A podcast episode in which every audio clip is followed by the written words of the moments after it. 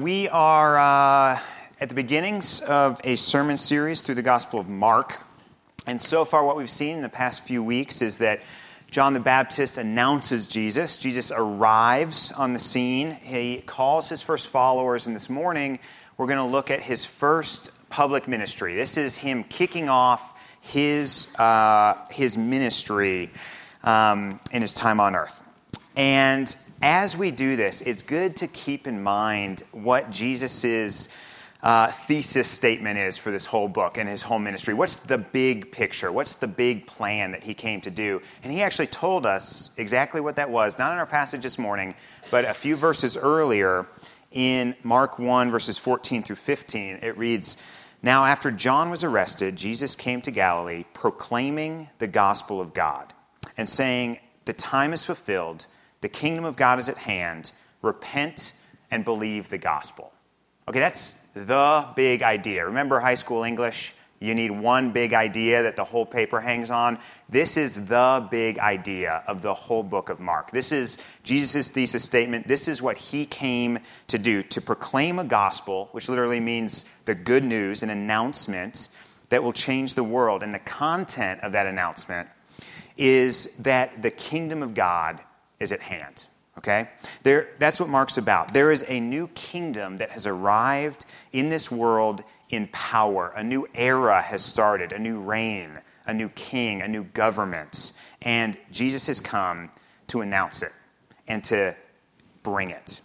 The, the whole structure of the book of Mark actually on this thesis statement again like a good high school english paper okay the whole structure of the thing centers around the declaration that the kingdom is here. And so if you zoom out and you look at the book of Mark, it basically is just three parts. The first eight chapters is Jesus demonstrating what his kingdom is like.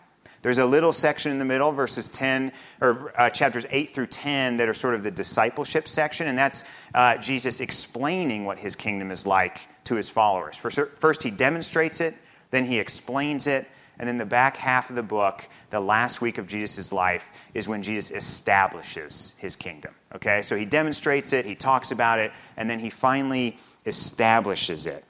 And that last week of Jesus' life, he establishes it in a way that no one could have guessed. Okay? This is no earthly kingdom.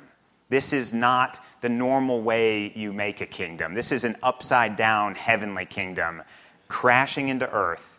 And uh, it is not what we expect, but we'll get to that.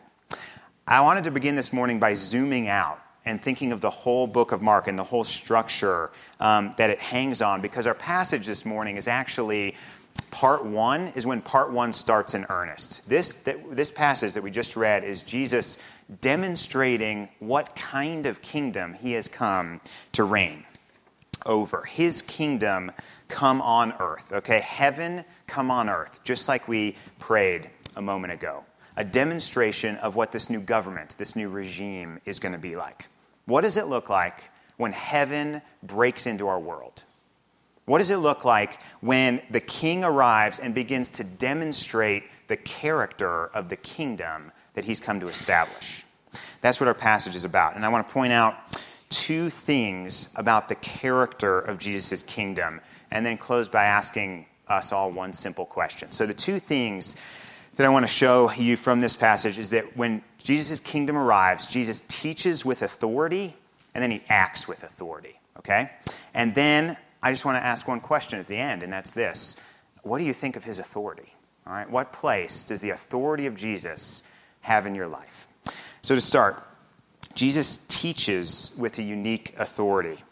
In verse 21, beginning of our passage, we saw that Jesus and his new followers, which he had just called, we looked at that last week, arrived in Capernaum. And when they got there, they went to the synagogue. This will become a pattern with Jesus. He rolls into town, shows up at a place of worship, and begins to teach from the scrolls, from the Torah there. He's a rabbi, so he had the right to speak at a synagogue if he wanted to. And in verse 22, we read that as he was teaching from the Bible, which would have been our Old Testament, their Bible, the listeners, we read this, they were astonished at his teaching.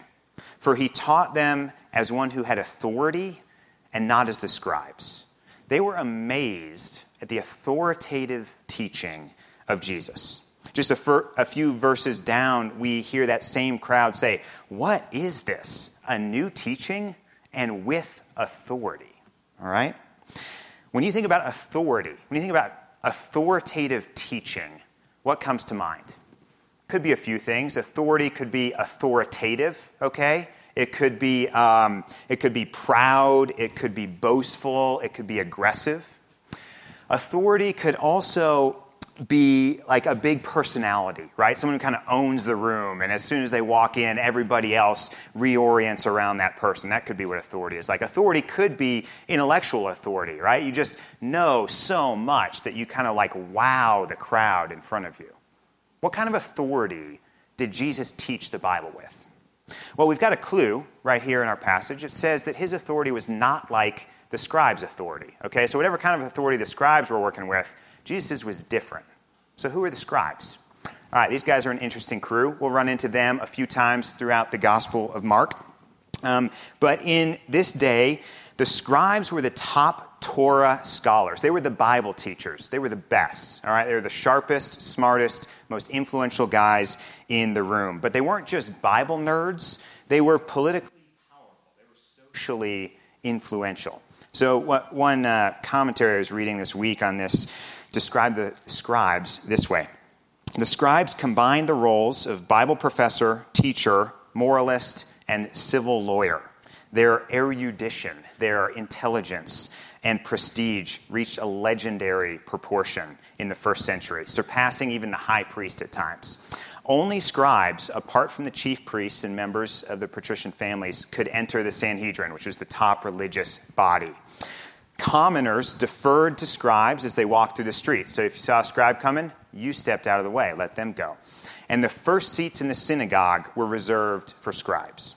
And people rose to their feet when they entered the room, okay, like you do with the president of the United States. In other words, these guys were boss. All right, these guys were the bomb. It's something like the combination of a tenured Harvard professor, the most articulate and compelling preacher that you've ever heard, um, and also someone with the power and the social capital of like a multi million dollar businessman. Okay? That sounds like authority. I mean, every worldly tick of authority that you're looking for, they got it. They got the smarts, they got the influence, they got the prestige, the most educated guys in the room. But this is saying Jesus' authority was not like their authority. There's something else was going on when Jesus opens his word and explains it to these people. What did Jesus have that they didn't have when he opened the scriptures? It wasn't how well he knew the text or how well he communicated the text or how emotional he was when he taught it. He didn't have better illustrations, okay? He didn't tell better stories than them. He didn't have a more commanding voice. The difference between Jesus and even the best Bible teachers in the history of the world is that everyone else reads the Bible and teaches what they learn. Okay? But Jesus wrote the Bible and teaches who he is as he explains it. The difference between this is the difference between an author speaking about their own book and a reader or a critic, even the most um, appreciative one and knowledgeable one, explaining what they read in someone else's book. This is God Himself explaining His own word to them. Man, no wonder they were amazed. Can you imagine being in that room and hearing Jesus explain the Bible that He wrote? Think of what that would be like. They were amazed at His authority. Jesus is the author of life. He's the author of your life. He's the author of my life. He wrote us into existence. He spoke creation into existence.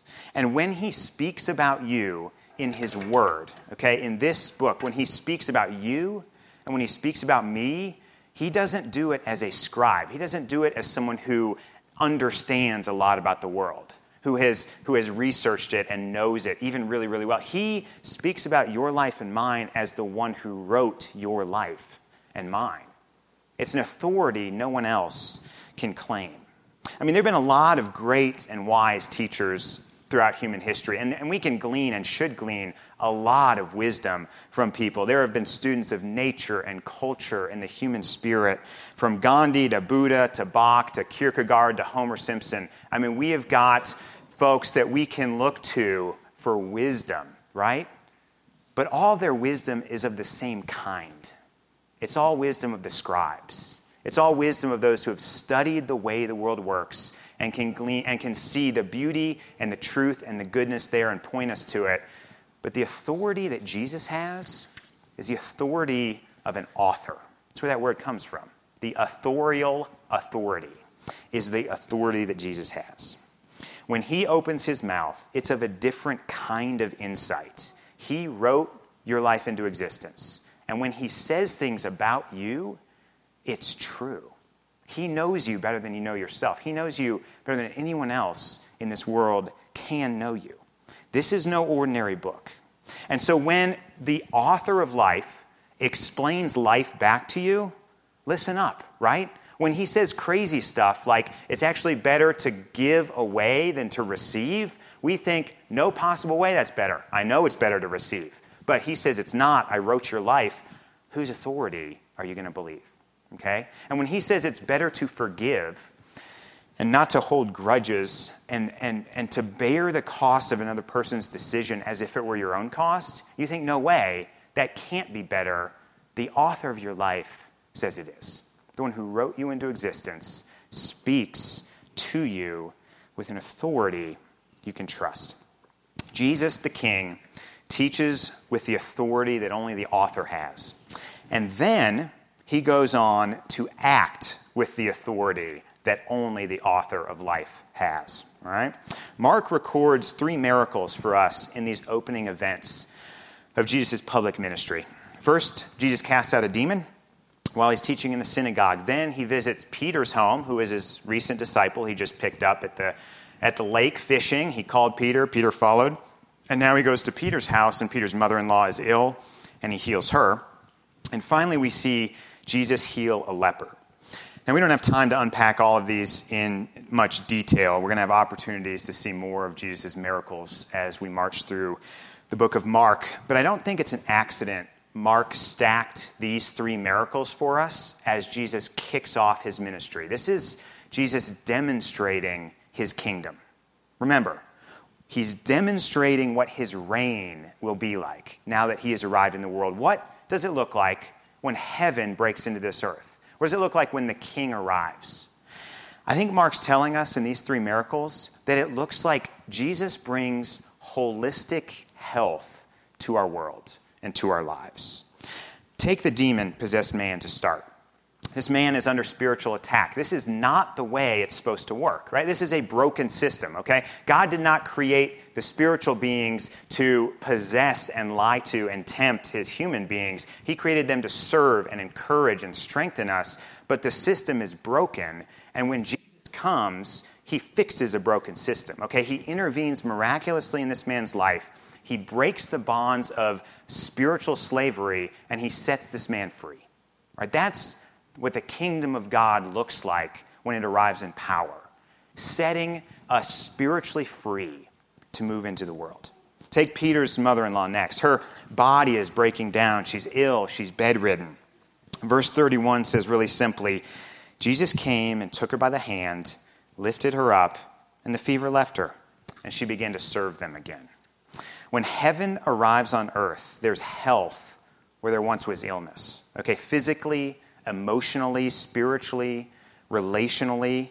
And I love that little throwaway line, uh, which is not a throwaway line because there are no throwaway lines in the Bible, but it feels like you're reading it along and it just feels like a throwaway line. Uh, he just says, and then she began to serve him food again, right? She began to serve him a meal. Now, this is not a commentary on a woman's place uh, or a mother's place. There are bad jokes here, and I will absolutely not make them.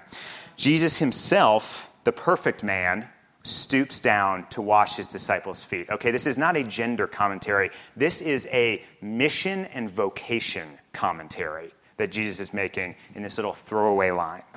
When um, the reign of King Jesus arrives in the world, what he does is he restores health so that we can be a source of health to others, right? He comes and he serves us so that all of us then may go and serve those around us. He lays out his meal of grace that we'll enjoy together in a few minutes so that we can then go and serve grace to one another. That's what's happening here.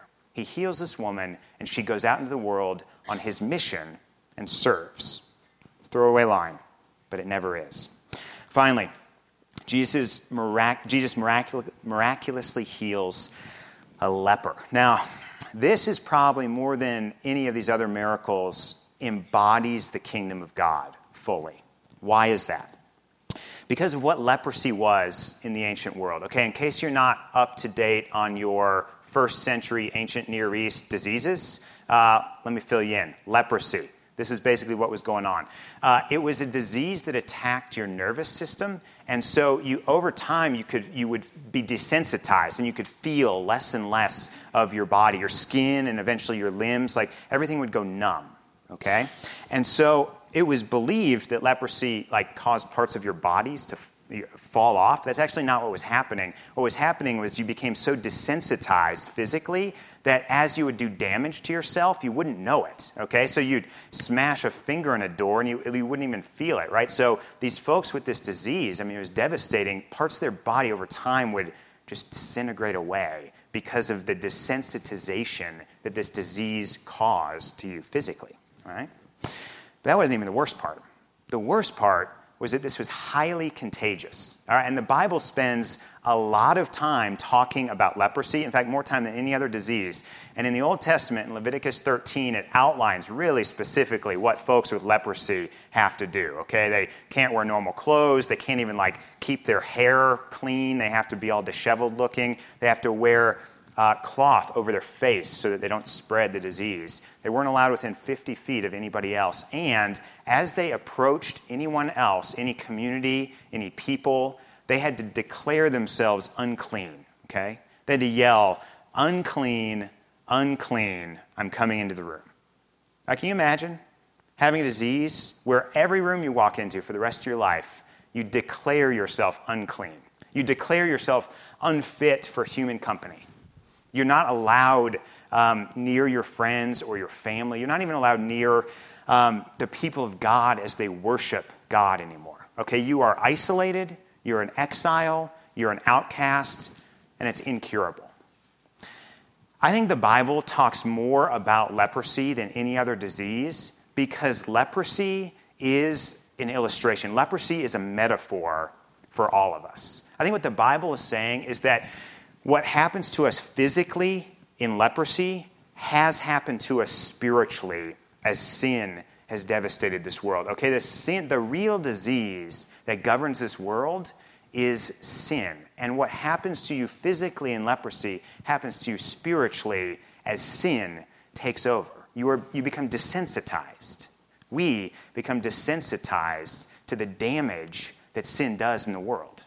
We become desensitized to the way that we're hurting others and, and even the damage we're doing to ourselves. We don't feel it as much over time. Sin's contagious, it's spread through all of humankind, and, and, it, and it just perpetuates itself, right? Lies beget more lies. Greed begets more greed. Selfishness begets more selfishness. Sin makes us numb. Sin's contagious. Worst of all, sin isolates us, doesn't it? We're unclean because of our sin. We're, we're, we're, we, we hurt one another, we push one another away, and we isolate one another. We, we have become isolated from God, the very author of life. Okay? You'll notice when this man comes to Jesus, he doesn't actually ask to be healed of his disease. He doesn't come to Jesus and ask for healing. What does he ask for? Verse 40, he says, If you will, can you make me clean? You see what he's done? He, he's saying he's asked to be cleansed. He's asking to be re included, to be reconnected to his friends and his family and the people of God. The, the isolation, the exile is what he needs healing from. The disease is just the cause, okay? The result is that he has been removed from the relationships that bring life. And in verse 41, Jesus moved with pity, stretched out his hand, and touched him and said to him, I will do this. Be clean. Okay? The reason this is incredible, and the reason I think this miracle kind of stands at the heart of the image of the kingdom of God coming into this world, is that no one, and I mean no one, touches a leper. Okay? No one touches a leper. But Jesus, moved with pity, does. He touches that man's disease, and instead of that man's disease spreading to Jesus, what happens? Jesus' cleanliness spreads to that man, okay? The, the contagious thing when Jesus interacts with somebody is not the disease, but his holiness. His holiness is what is spreading in the world as he has arrived as our king. But notice this too. Again, these throwaway lines that aren't throwaway lines. Verse 45, we read that Jesus could no longer openly enter a town, but he was out in a desolate place. that's interesting because that describes exactly the leper's situation before he interacted with Jesus. This encounter begins with the leper isolated in a desolate place and alone, and, it, and, and Jesus included, Jesus in the town on the inside, and it ends with Jesus isolated and excluded outside of town, and the leper on the inside, reunited with his friends, his family, and the worshiping people of God. And this is Mark dropping hints for how the kingdom of God comes about. Jesus stands in our place so that we might stand in his. Right? We talked about that a couple weeks ago. He goes, he bears the effects of our disease so that we might be free to live as he designed us to live. He died the death we deserve so we may have the life that only he deserves. This is what we've seen so far in Mark 1. What does it look like when heaven breaks into our world? The author of life comes to teach us authoritatively about full life in him. And then he comes to restore full life in him. He speaks as an authoritative king and he acts as an authoritative king. Now, before we move on to our last question, is all this going to happen tomorrow or this afternoon? No. Much of God's work in this broken world is only going to be fully experienced, fully realized when he comes back again to reign as king visibly as he reigns as king now in heaven. But is this happening now? I mean, are all these things that we've discussed happening right now in our hearts and in our families and in our community and in our church? I mean, you better believe it, right? Like the kingdom of God is here and it's at work. And Jesus, the King, is, is bringing healing where there was illness. He's bringing forgiveness where there was shame. He's bringing inclusion where there was separation. He's bringing cleanliness and wholeness where there was isolation and there was uncleanliness. These things are happening. His spiritual authority brings protection and freedom. His physical authority brings healing and restoration. His relational authority brings reconciliation and peace. That's just a snapshot of the kingdom in Mark 1. That's what Jesus came to do. That's what he's up to even now. So, to wrap up, one simple question and one story.